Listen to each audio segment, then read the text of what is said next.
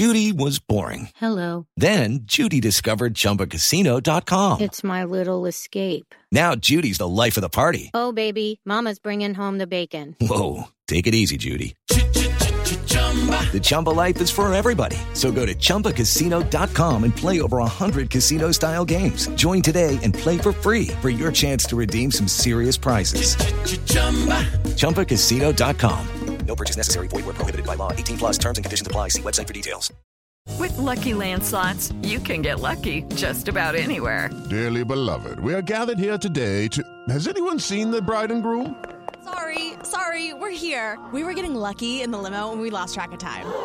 No, Lucky Land Casino, with cash prizes that add up quicker than a guest registry. In that case, I pronounce you lucky. Play for free at LuckyLandSlots.com. Daily bonuses are waiting. No purchase necessary. Void where prohibited by law. 18 plus. Terms and conditions apply. See website for details. This is the Manchester Football Social Forever Blue. Uh, thanks for downloading the show. Make sure you've subscribed to the show so that you never miss another episode. You can do that wherever and however you listen to podcasts. Please make sure that you follow us too on Twitter at MCR Footy Social. Manchester City Football Social with Blue Moon Rising. Hello, gang. We're back again. It's all Manchester City for the next hour on the Football Social. Um, I'm Ian Cheeseman. With me uh, in the studio at the moment as uh, City legend, that is, Mr. Paul Lake. Yeah, you're supposed to say your own name. I thought, well, I couldn't say it for you, but I thought oh, you'd be more than capable of doing that Thanks, yourself. mate, yeah. So brilliant. Nice to have you here. And we have the City legend of a different type in City Square. that is. Na- Natalie Pike! Hey!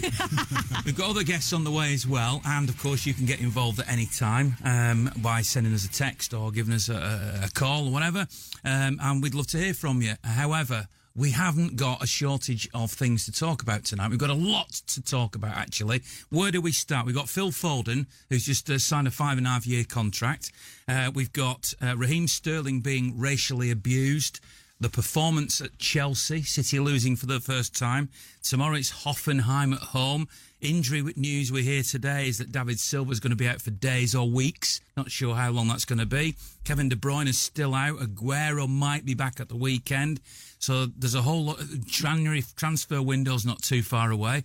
Where do you want to start? Well, I'll tell you what. Goodness. Before you start, I've got to get this off my chest, right? Because uh, people have been um, talking about this Raheem Sterling thing, and I don't want to make the whole hour about that, and I'm sure you two don't want to do it either. However, um, and, and on social media, you know what social media is like. People have, said, have, have been saying, well, you know, wh- why don't we, you know, hear what you've got to say? So I'm going to say what I've got to say now, and I'm under no control. Despite the fact that I do this vlog for Manchester City, um, I'm not I, I'm not gagged, silenced, told what to say or anything. I'm just going to say my own stuff, right? Obviously, what happened to Raheem Sterling, even though at the moment it's not been proven, four Chelsea fans have been suspended, uh, internal investigation happening, but uh, it's fairly clear that something bad happened. Raheem Sterling's own statement uh, more or less said that he felt it was racial abuse. Racial abuse of any type, as far as I'm concerned, is completely unforgivable on any level, whether it's black, white, which is usually what we refer to as racial, or whether it's other types of racial, because there's plenty of others. Um, obviously, don't want to get political here, but with Brexit happening and everything, we've seen it happening in, in the country. In fact, it happens all over the world with people from different countries who might have the same coloured skin. We've got people who have different religions, different sexual orientations, different genders, all those things. As far as I'm concerned, everybody's equal. And what happened to Raheem Sterling is completely unforgivable. The self control he showed to just smile and laugh and deal with it in the way he did fills me full of admiration that anybody can actually do that. So hats off to, to Raheem Sterling for, for reacting in that way. But obviously there's been another question which we're going to tackle a little bit later on about whether this type of stuff is, is stoked up by by either the media or the newspapers or radio or television. We're in radio. You know, are we stoking it up? I don't think I am. I don't think you two are in the studio. But nevertheless, there are accusations that that has happened as well. We'll explore all of this. We'll go through the Chelsea game in, in detail. But I just felt I had to get off my chest how I felt. And uh, as far as I'm concerned, every human being on this planet, I don't care who you are, what, what your background is, where you're from, what your religion is, everybody deserves the same amount of respect. And to watch that happen to to a, a footballer, a young footballer, is just uh, well. It doesn't matter who it was. Actually, it could happen to to somebody in this office. It, I would feel very very angry about it. I've got it off my chest now. Good. Yeah, and I think everybody listening, um, I would like to imagine everybody listening agrees with you. And Pep Guardiola's come out today in his press conference and said that racism is everywhere. It's not just in football. And we have to fight to make a better future for everyone, not just in England, but everywhere. Um, and I, you know, I, I think that's, you know, spot on. And I think the way Raheem Sterling has handled himself is incredible. You know, like you say, the way he reacted when it's happened to him. And, and, and I would sort of say sadly it's probably because he's so used to it i imagine raheem sterling has grown up with racism for for most part of his life and so now when he hears it he just laughs and because that's you know he probably thinks that's all he can do um, but i think the the post that he made, you know, it was so well thought out. It, it was so intelligent. The point that he's made, it, we've got to take a positive from this. It's that hopefully it starts a new serious conversation about race in this country and you know in football and beyond. Well, so many ex-players have come out um, sort of speaking quite openly around the fact that uh, they still feel that it's it's uh, ever present. It might be underground, so to speak, but it's still ever present. And It'll never you know, go away, will no, it? no, no, and, and you're always going to have. Sadly. I mean, it's yeah, but it, it's kind of well, obviously, racism is taught. It's not part of your DNA, and that that's the, that's the sad part about it is that it's propagated by by your environment, by by certain people, and you like to think that uh, that it's it- it's it's probably our age and over, Ian. It's it's that generational thing. You'd like to think. Hopefully, that's going to be the case. I mean, certainly uh, the younger generation, I don't feel would would accept that. And and uh, you almost put that kind of uh, comparison with some of the Brexiteers that were quite o- older generation that you know have actually voted that way. Although you know you can you can argue the sort of you know where where those with that. But I mean, ironically, in the changing rooms, there's none. There's no racism. I've never experienced it. I've never seen it. I spoke to so many ex-players and current players. It's just, it's just not an issue at all. And it must be difficult, especially when we know that, okay, this guy, these guys, these Chelsea fans were caught in that moment. But that could be at any stadium, sadly, and it still could be. And and it takes a lot to oust people to be brave enough to sort of stand up and say that's not acceptable, and to call them out on it. It might cost them ever coming to that stadium ever again. But I think we need to make this stand. More people need to stand up and be counted, you know, and, and that's going to be the issue now. I mean, my, my son was walking to the game, uh, uh, the Bournemouth game, and um, I, it was a City fan in his 60s crossing the road. And a car almost knocked him down, but it was his own fault, stepped out the road. And it, it was a black guy driving. And this City fan called this guy the N word. And my son's 15 and he's an innocent bystander, but he actually called him out and said, that's not acceptable. Now, I didn't ask him to do that. You know, none of us did. My, my wife was there, but it was the younger generation. They're not having it. And that's what we need to do. We need to look at the younger generation now to make sure that it's stamped out forever. And with education and with consistency and more big name players, more high profile players, making sure that everyone's heard, I think eventually we're going to wheedle it out. I hope as well at some point because, as I mentioned before, racism takes lots of different forms. It can be Semi- anti-Semitism. It can be uh, it can be gender uh, specific. It can be homosexuality. You know, um, and and you know at the moment, no male footballer has had the confidence really to come out as a gay footballer While And pl- and- while playing, because yeah, while playing, yeah, yeah, you're quite right. And and I'm thinking that that in itself is quite a sad reflection of the fact that we're still not at that point where people can openly do, you know, say say whatever they want really about about their their religion or whatever without it becoming an issue to somebody somewhere. But but you're quite right. we we I mean, please give me some hope here, Natalie. You're from a younger generation, so so Lakey and me are both old, old. But you know, it's it's got to go. Does Probably, it's probably not that much between us.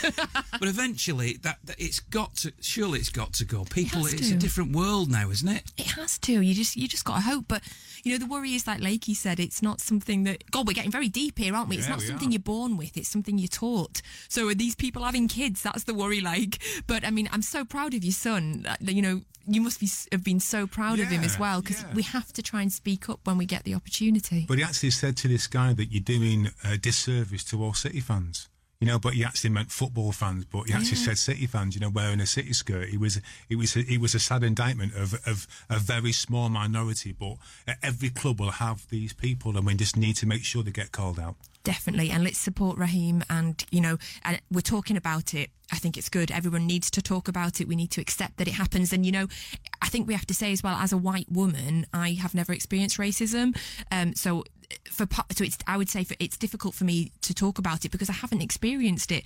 Um, but I think it's important that we do all talk about it. We need to learn. We need to openly discuss these things in our in our in our country. And if this incident with Raheem Sterling makes people talk about it, then it can only be a positive thing. Well, you know, cheesy. Just very quickly, I was I worked as a physiotherapist at Burnley, and it was one of the home games, and uh, there was the twin brothers uh, who were black who played for Luton Town, and. Uh, he went off the pitch, and I was treating a player off of the pitch quite near to me, and, and, a, and a fan. I'm not saying that all Burnley fans are racist because they're not, but someone threw a banana on the pitch, and I threw it back at this guy, and I stood up and said, "I can't believe you." And he said, "Oh, I didn't mean our black players; I meant theirs."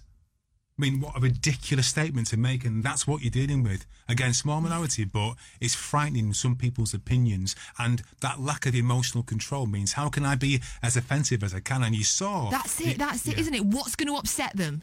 Yeah. What's going to upset somebody? the animosity with it, with it, that those Chelsea fans showed to Raheem Sterling was frightening, really. You think it's changed since? uh, I mean, when I remember Alex Williams coming into City's team, it was it was sort of routine that you went to an away game and bananas were thrown because he was in goal, so he was near the crowd. And generally, the most partisan fans are the ones behind the goal. I know it's slightly changed from in different grounds these days, but that was how it was in them days. And as Alex Williams came out, that was just just normal. You know, and and sad, you know, it? and, and it is sad, you know. But you think it's it's changed now? I mean, my, my son was watching the uh, the Everton game the other the other uh, yesterday was it against Watford, and and and he he wasn't talking about.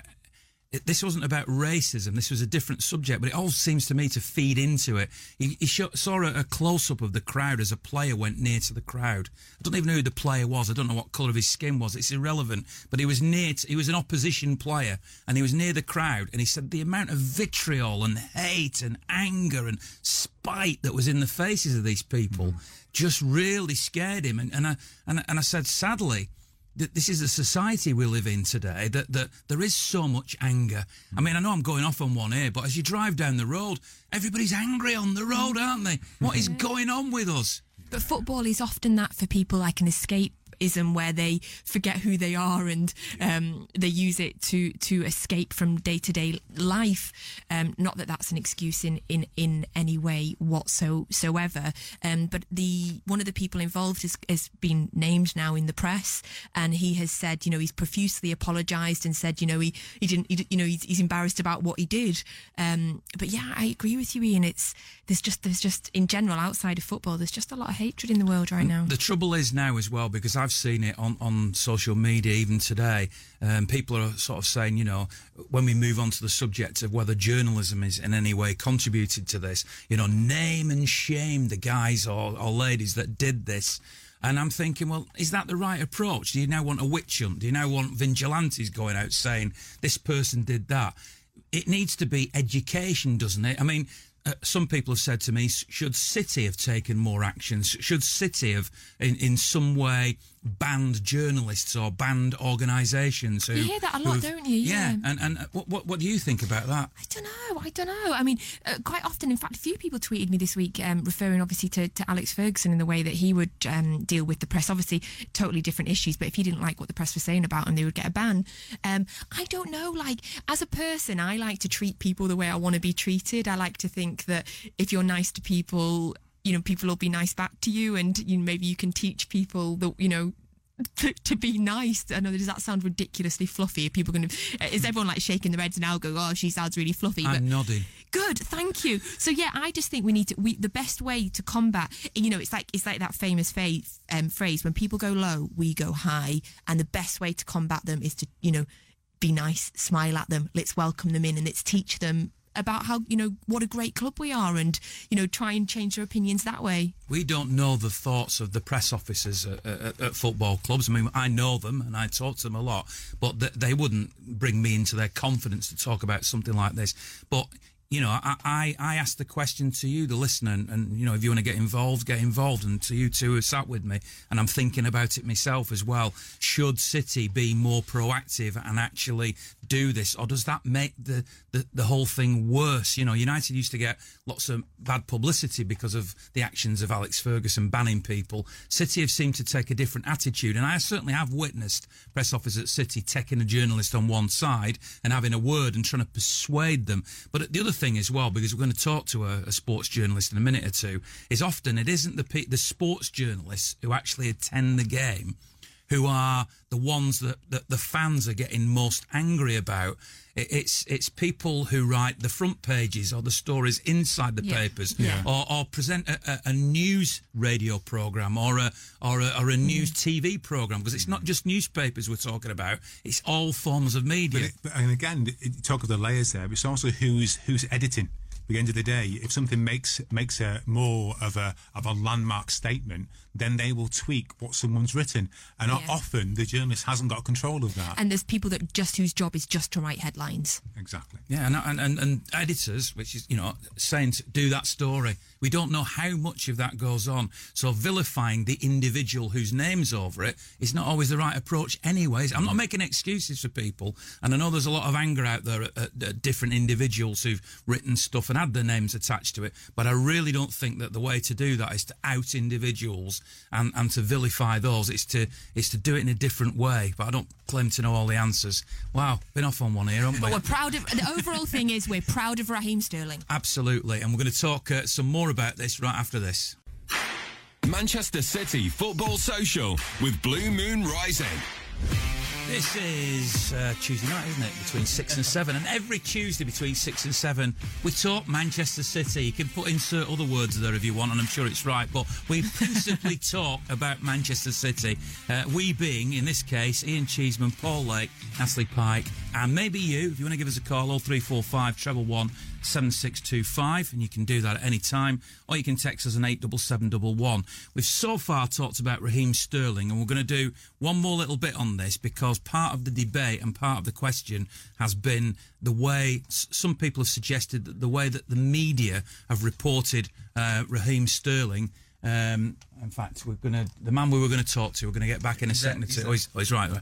Um, that some people have said that the way that it's been reported in the media, and that can be radio, we're radio, newspapers, television, social media, wherever it is, it's everywhere now, isn't it?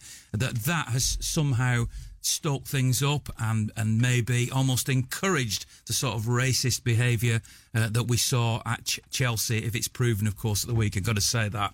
Um, now one of my esteemed colleagues, Martin Blackburn, who writes for The Sun, is going to join us now. And there are plenty of uh, journalists that I know that work covering Manchester City who, as far as I'm concerned, are exemplary in terms of the way that they do things. Martin is one of those. I think it would be very unfair to to ask you to comment on your newspaper, your employers, or any individual people, Martin, uh, who, who are colleagues. But in general terms, what do you feel about the criticism that the that the media, and I include us in it, radio and television as well, have had in, in, as to whether they stoke up this this racism and whether it's deliberate? Yeah, good evening, Ian, and uh, good evening to Paul and uh, Natalie as well. Um, it was, um, I thought it was a, a very bold statement that made uh, made by Raheem this weekend, and uh, and and really impressed with him for doing it. To be honest with you, uh, Ian, I mean, it, it made me as a tabloid journalist feel slightly uncomfortable, uh, but it also made me sort of think quite a lot about uh, about a lot of things surrounding uh, Raheem Sterling. So, uh, um, you know, I, I take my hat off to him for, for doing it and for and for shining the light back on the media, if you like. You know, I, I personally um, have got a lot of time for Raheem Sterling. You know, uh, as you know, Ian, I- I've been lucky. I've, I've travelled around the world with uh, with City, and uh, I always tell people about the time when he first signed. You know, I was in the Gold Coast, and there was a game against uh, Melbourne City, and um, City arranged for uh, Raheem to do a sit down with the, the handful of journalists who were there. Um, Stuart Brennan of the MEN was another one. And I know Stuart remembers it as well. We, we had a, um, we were all quite taken with what a sort of polite and, and engaging lad Raheem was. uh, to the point where when we'd all cleared out of the room, um, he asked Manchester City's PR if uh, if, if they wanted any help tidying the room up and stacking the chairs up and that. So uh, just a little snapshot there as to as to what sort of a lad he is, um, Ian, and, and if um, you know, if people got the chance to talk to him a bit more often, uh, and, and, maybe we could see, um, you know, that the, the, real Raheem Sterling perhaps isn't the same one that, uh, that, is sort of portrayed in the media, if you like. So uh, that, that's probably not going to happen, partly because you know, we know now what what his what his feelings about uh, newspapers are. Of course, there's other there's other media he could do that with. Um, but at the same time, you know, he, he he's got every right to feel that way, given given some of the things that he, uh, have been written about him. The criticism that, that is most commonly applied into the ways he's portrayed is that if a yeah. similar story, so let, let I'm not sure if this is exact, but let's just use this as an mm. example. Raheem Sterling uh, buys a house for his mum as a thank you yeah. uh, because he's able to do that. Then the, the, argument that City fans, I've seen them do it on social media, is that he gets vilified for that as being, you know, uh, bling or whatever. If Phil Foden, who's just got this new contract, uh, goes and does the same thing for his family, they're saying, isn't yeah. he a lovely fella, uh, you know, supporting his family? Now, personally, yeah. I think they're both lovely people for doing that, but the perception is, rightly or wrongly, that yeah. Raheem Sterling is treated in a different way because of the colour of his skin. Is that a conscious? If that is true, and you tell me if, it, if you think it is, is that conscious, subconscious? How does that work? Well, well, yeah, I mean, it's a, it's a good point, Ian, because Raheem uh, used the similar example regarding Phil Foden and uh, Tosin uh, on his on his Instagram post, didn't you? And I think it was it was from the Daily Mail or the Mail online. You know, I'm not going to sort of single any paper or, or organisation out, uh, but that that was that was just the example that, that Raheem used uh, and suggest, and pointed out the sort of the sort of difference excuse me, in, in the in the coverage of, of the two. Now, I, you know, I I think they were um, a, a, few months apart, maybe even a year apart. So, um, uh, the, the, you know, there is perhaps it's not a, a direct comparison, but uh, they were sort of covered very differently. Um, as far as as far as I'm aware, uh, you know, I've no, I've never personally encountered any sort of racism like that in in the newspaper industry. But you know, I, I heard Clarke Carlisle and, and, a colleague of mine, Darren Lewis, uh, on GM, I think it was Good Morning Britain with with Piers Morgan yesterday, and they, they talked about, like you say, subconscious, uh, uh you know, racism, uh, and and could, could that sort of thing go on? Well, I, I don't know. You know, who knows? It, it's possible, but yeah, I can't speak for everybody, and uh, certainly not.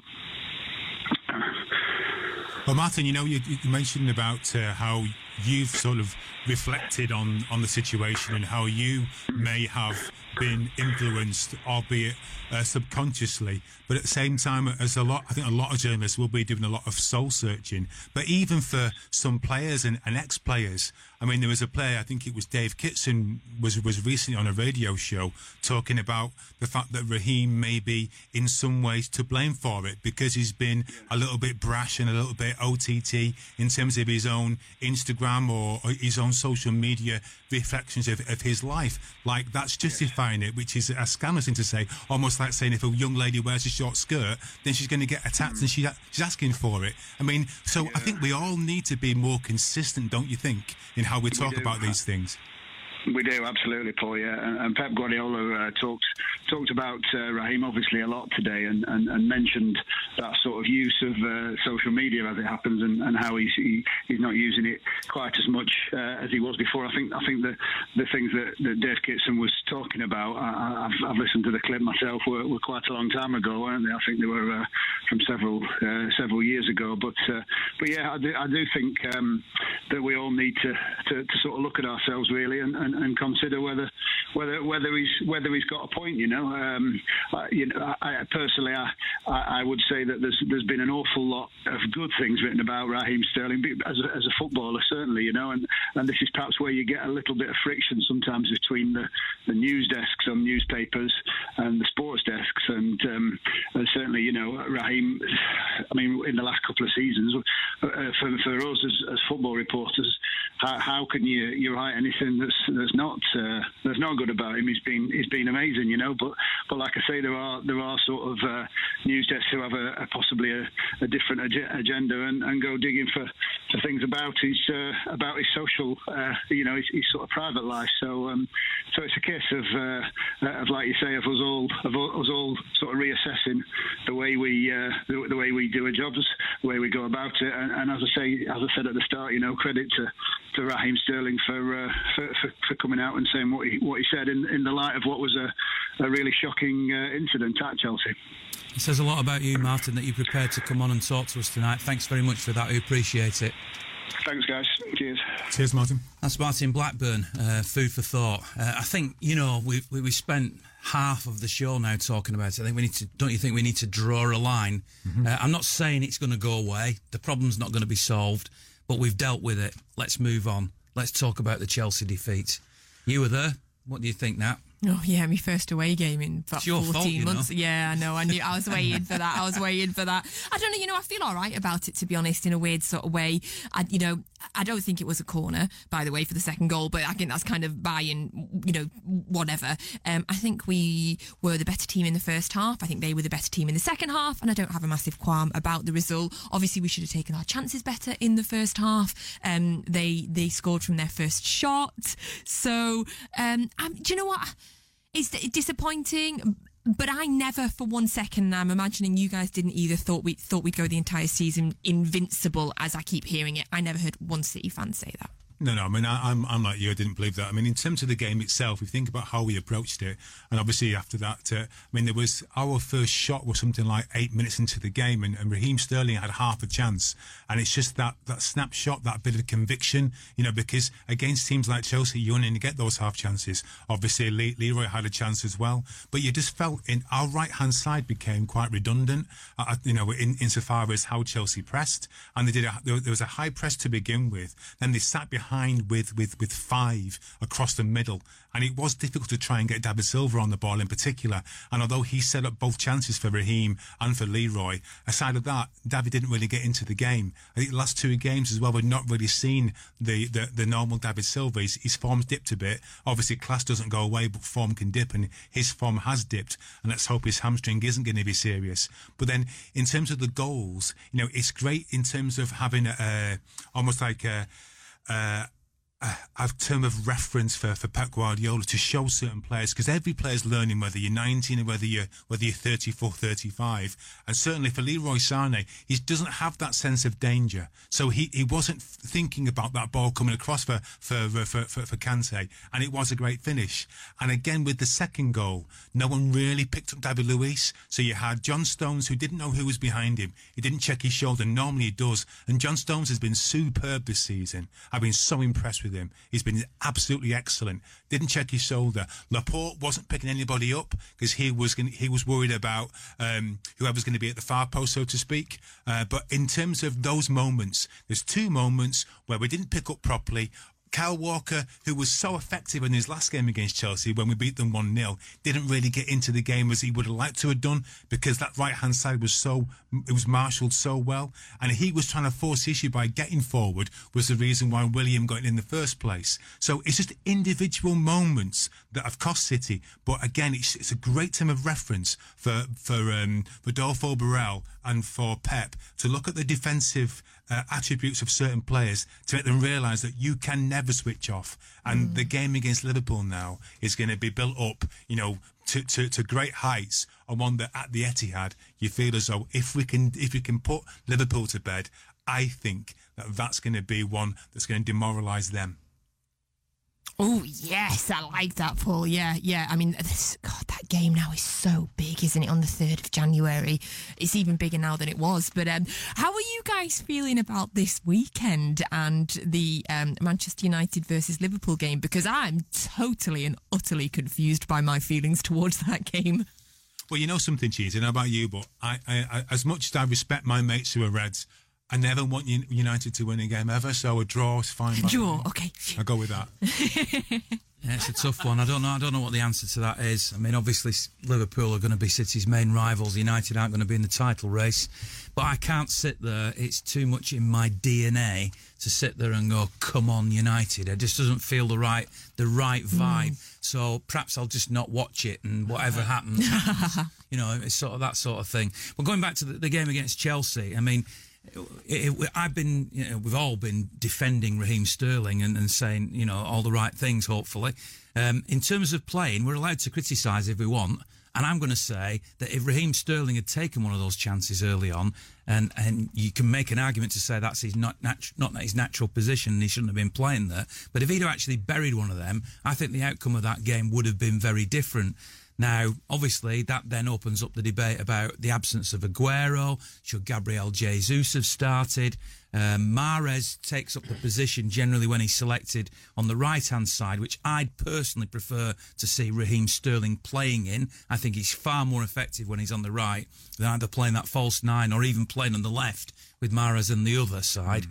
And and I think that you know missed chances actually in the end was what cost City in that game albeit that we we know we you can see that there were defensive mistakes. But if City were ahead at that mm-hmm. point, might mm-hmm. have been a different result. Well, yeah, I mean certainly in terms of the confidence of Chelsea in the second half, it, it grew as the game went on, and and like say not taking our chances. I think there's a different dynamic when Mahrez plays. He doesn't really get beyond the fullback that often, although he's got a wonderful step over and he can do that. But he's not the quickest player. If that's maybe not a criticism, that's just how he is. Whereas you look at Raheem in the second half, the one chance he set up for Gabriel Jesus with about ten minutes to go, he just ran beyond the fullback and his pace took him past him, as he did when he when he when he span uh, in the first half and he, he, did Alonso right on the touchline and put the ball across the box and Leroy had the shot, but it was it was blocked by Azpilicueta went over the bar for a corner. But in those situations, it's like you say, it's about having that different dynamic. Having Raheem and Leroy means you're going to run beyond people. You're going to stay wide. They're going to drop deeper in those areas, but you'll always fancy Raheem and Leroy 1v1. But with, with, with Mahrez, you felt like a lot of the time his quality is coming from wide areas, whipping that ball from the right hand side as an in swinger towards us in the centre forward. Which but, was great for Vardy at Leicester on the counter attack, but I'm yeah. not sure it works in, in City's setup. What do you think, Nat? Yeah, I know. I know what you're saying about taking the chances, and you know it is. It was frustrating when they scored with it being their first shot on target, and you're thinking about the chances that that we had. Um, and yeah, absolutely. But I guess it's just you know. I, I, I don't know. I don't know. I think I'm just accepting that we got beaten on the day. I feel like we played well, they played well, and they won. You know, yes, we didn't take our chances. They took a few of their chances, but I don't have a massive. Um, anger at the. Well, I mean, obviously, I'm disappointed that we got beat, but I'm not angry at the result. I'm just kind of accepting of it. Does that make sense? Oh, I think I think we are as well. It's just uh, I'm obviously just trying to figure out wh- what what you might do different how, who am I to to uh, question Pep? How dare you even think of coach it? in the world? But again, but, lots of fans have, haven't they, Cheesy? Lots of fans have yeah. been talking about his substitutions and in, and were they mm. were they the right substitutions to make? And were you taking off Leroy Sané at that time, and as opposed to Mahrez?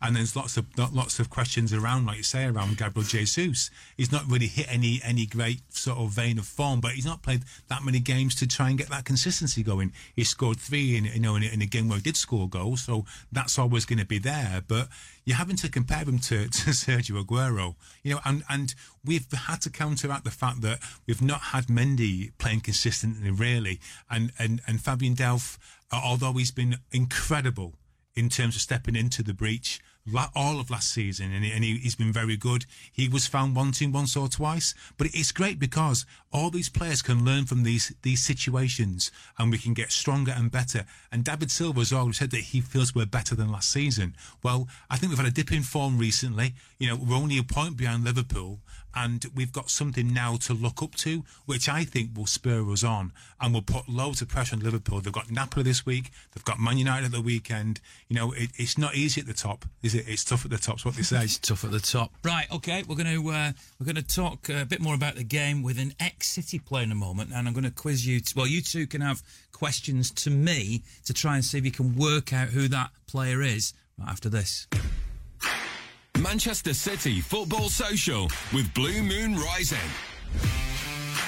I mean, geez, Natalie Pike, Paul Lake here. We've got another guest coming uh, to join us now. Um, these two don't know who that guest is. So you have um, a chance to quiz me now to see if you can work out who it is. Oh, right. So what? What are we just ask? uh, We You can ask you know, anything, sort of or male, female. is it, are you saying yes or no? Yeah, Okay. they are. I did it already. Oh yeah. Are you going first, Paul? All right, then. Um, did this player has this player played pre or post the start of the Premier League? That's not yes or no. Oh, uh, pre. Oh, sorry, you're right. isn't? Sorry, yeah. Well, I'll give you So that was one. it? Thanks, mate. Yeah, sorry. Yeah. So pre. So Yeah. he's before. Yeah, okay. Before the Premier League era, is it Football didn't even exist then, did it? before the Premier League era? So I'm going to say it's a man then because City's women's football was, was Correct. 30 Next. years old. That's not a question to you. I was No, no, referring you that to Paul. yes. I I was referring it. that to Paul. Oh, Go on, Paul. Um, okay. Um, has this player played more than hundred games for City? Uh, oh, that's a good question. Just let me double check. He's checking his Wikipedia. What, um, what Even you I- don't know? I'm pretty s- no. Is the answer? no. Is this person a hi- a hired professional currently of Manchester City in a legend capacity? No. Ah, Did this player play in the nineties? No. Well, Eight- you might have played, but not for City. Yeah. Okay. 80s. Yes. Right. Okay. A player in the 80s. Eh, Oh, wait, sorry, your go, Paul. Has this player ever been captain? Oh, that's a good question. We'll ask him in a minute. Did he? Is he a He striker? wasn't thought of as a captain. Is he a striker? Yes. Oh, a striker from the 80s. Is he English? Yes. An English striker from the 80s that played. I was just alive in the 80s. Um, What was all that stuff you said before about you're nearly our age? yeah, I was just trying to be nice. Um, Tell you what, I'm going to put you out your Okay. misery. Uh, uh, joining us on the line now is who are you, sir? Boona, Mark Lillis. Mark Lillis. hello. How you doing, guys? We're good. How are you? They couldn't get you. Good, thank you. I'm all right. We have a I'm good. captain. We have a captain. I was, yeah, when we went on tour to Austria, Billy McNeill, because Paul had left, Paul Power had left to go to Everton, and Billy McNeill gave Mick McCarthy, I think Kenny and myself one game each, and I ended up winning my game 2 1. And then when I got back to uh, England, I told my dad, and he was buzzing, and I was buzzing, and then the next step, they, they, they sold me to Derby. That was a good start. There you go. Perfect record. Never so don't be a captain. No. Right, let, us get your thoughts on the, the Chelsea game because you, as a coach, will have looked at it very analytically, won't you, Mark? Yeah, it was. Uh, I've got to be. I've got to hand up. I thought Chelsea Chelsea done really well. I thought uh, the game plan was really good. Um, looking at it, and um, it was two two good sides having a go at each other. We come out of the blocks quite quick, but I just felt as the as the game was going on, we just lead, needed that leader up the top. You know, obviously we haven't got Aguero now, and how much we missed him now, and uh, you know that was uh, that was a that was uh, a pity on the night, but. Um, credit to Chelsea. I think uh, you know uh, I think they deserve to get uh, to get the win. To be truthful, but I think it's a good it's good in a way when you get games like that as a coach or as a head coach and Pep. You learn a lot from it, you know, and it's easy to say that even if you've lost, but you're going to have that in the season. You can't go on and play beautiful football every game in the season. You're going to get games where you you play horrible and win or play horrible and lose. So I didn't think we played horrible. I thought we, we, we did okay, but uh, I just thought we were, we were missing that. Uh, that lack of a leader up the top. And it's different when it comes to Sergio Aguero, though. People, somebody said to me um, the other day, "Is Jesus a, um, a, a fair replacement for Sergio Aguero?" And I said, "Well, who is? Like, who in the world is a replacement for Sergio Aguero? Like, when you've got one of the world's best players, like, who? You know, how do you forward plan for that?" I think as well. I think it's, it's a chance for a player. You know, when you're a player, and obviously you, your top strikers um, can't play, and, and you, you get your, your chance. I think you've really got to put a marker down into the, especially the head coach's mind as well, um, of what you can offer the offer the team. Um, and I thought, you know, I thought the Chelsea done well with our with our wide men. I thought they double up to them, double up to them, and, and, and done a good job on them. You know, if you looked at the stats, I would have thought that, you know, Sané. Um, he did okay. He, he was, I think, he was a little bit at fault for the goal. I think he didn't realise uh, the amount of importance it is to track a player back and get the goal side of him. But um, you know, he's, he's a young boy, and learn from that. You know, he's been fantastic uh, this season. So these young players are going to have slips and they're going to they're going to uh, do really well. Paul will know that coming into the game as a young kid. You know, when he was apprentice when I was a pro there, senior pro, and you always knew them type. That, when he played in that youth cup, uh, a lot of them go on and make it because mentally they're good and, and they were good learners as well. Bruno, you know, um, in terms of playing with a false number nine, do, do you feel that when when you are um, identifying that individual player to be that false number nine, do, do they do, do you feel like they do have to have that ability to be able to play with their with their back to defenders? Yeah, I think so because especially when you play with that, the first thing you'll know is some midfield player or a defender looks up and they want to the they want to hit the striker and they want to hit they want to hit the and I think it's difficult when you're not playing with one. Um, you know, sometimes players can um, adjust to it quickly, and so on. I don't think we adjusted it to it that quickly the other night. You know, and uh, I think uh, Pep, uh, knowing how top quality head coach, he'll look at all the things that he felt they can do better, and the next time we come into that situation, he might he might have to change it differently and go to a different style or formation. It's certainly not uh, anything for City fans to worry about that defeat at Chelsea, is it, Mark? No, no, I was sat there watching it, and um, you know, this is going to happen. You know, um, and it's how it's how you react to it. That's that's a big thing. Um, but uh, no, you know, I was watching the game, and it was end to end, and you had some good top quality plays on show and that. But um, it was a disappointment, but we've got to, you know, we've got to we're straight at it against Everton the, the next game. So it'll be interesting to see how we do. And I love it when ex. I said this. I said this last week when we had Paul Dickov on. But when any ex player still refers to us as we, I just love it. And I, and I heard you there, Mark. You, you, you kept saying we. Yeah, he never leaves. I mean, it was brought up in Longsight in, in, in Manchester and and Moss Side areas and that, and uh, he never leaves. You know, um, and, and playing obviously didn't make as many appearances as Lake done, but even one game with that shirt on, you know, it's uh, you'll never never forget it. And uh, that first season I had there. Uh, obviously leading goal scorer, which was great. But you know, some of the some of the games that we played, and um, it was great to know that you know, you're hopefully going to pass a little advice on to the young youth team that was coming through then, because I knew it was going to be some, some, some top players who've gone on and had great careers, not just in football, in life. And that's what you want from, uh, you know, especially myself being an older pro. You want to give them good advice about life and uh, how to uh, deal with it, and uh, it's a great satisfaction. But it'll always be we. You know, it'll be, it'll always be we, and it'll stay with us to the day of die. The thing is, Boone, like you say there, I mean, it's, it's all credit to you, and, and I know from, from speaking personally that we all appreciated that. The fact is, when you when you when you, you talk the talk and walk the walk, and you, you have you have actually played in front of you know the, the the Maine Road faithful, you know, and had thousands of fans cheering for you, and you've experienced that that then means that players, young players, will look will look up to you and will listen to you. And I thought you you more than most, along with Paul Power, made a real effort to make that connection with the young players. And I can tell you now, you've always speak you've always spoken of fondly. Mark, thanks very much for joining us tonight. We love you. Thank so you, thanks Mark. very much. The Phil Foden. Thank, Thank thank you. you. The Phil Foden, you know, of his generation. So Phil Foden's just done a, a new contract, five and a half years, thirty thousand pound a week. I make that about nine million pounds over the next five and a half years. Not bad. Um, anyway, everybody wants him to succeed uh, because he's a local lad, he's a City fan. That's what Mark was. So it seems to, seem, you know, see what I mean? There, Did it all you together. He's planned that, hasn't he? No, and we're talking about young players. Jadon Sancho had a great game at the weekend for Dortmund against my other team, Schalke. Um, and Diaz, uh, Brahim Diaz is another player who's, uh, you know, been spoken about as potentially moving on. I think you want to talk about that now, don't you, Nat? Yeah, well, we've got a caller on the line. We've got Miles, um, who who would like to chat about Brahim. Hi, Miles.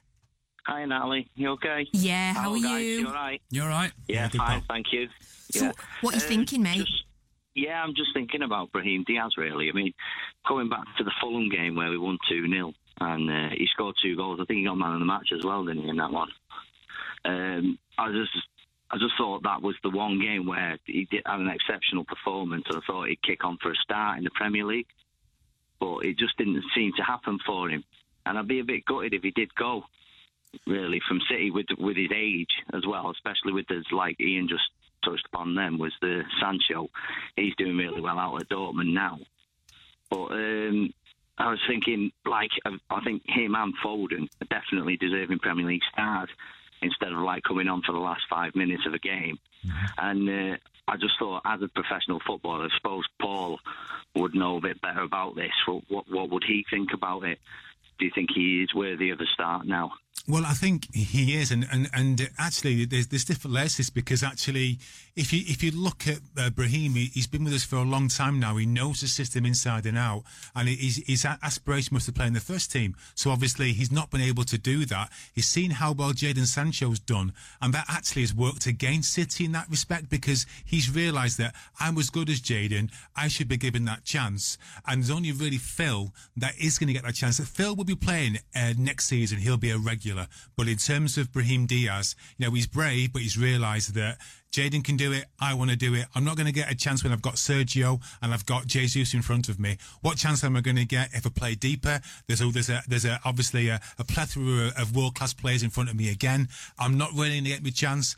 I, I want to be patient, but I need to be playing football. So if I was in his shoes, I think I'd be the same. Another squad rotation. I'm, sh- I, I'm certain. I'm putting me reput- no, reputation's going too Ooh. far. But I think Foden will start tomorrow against Hoffenheim.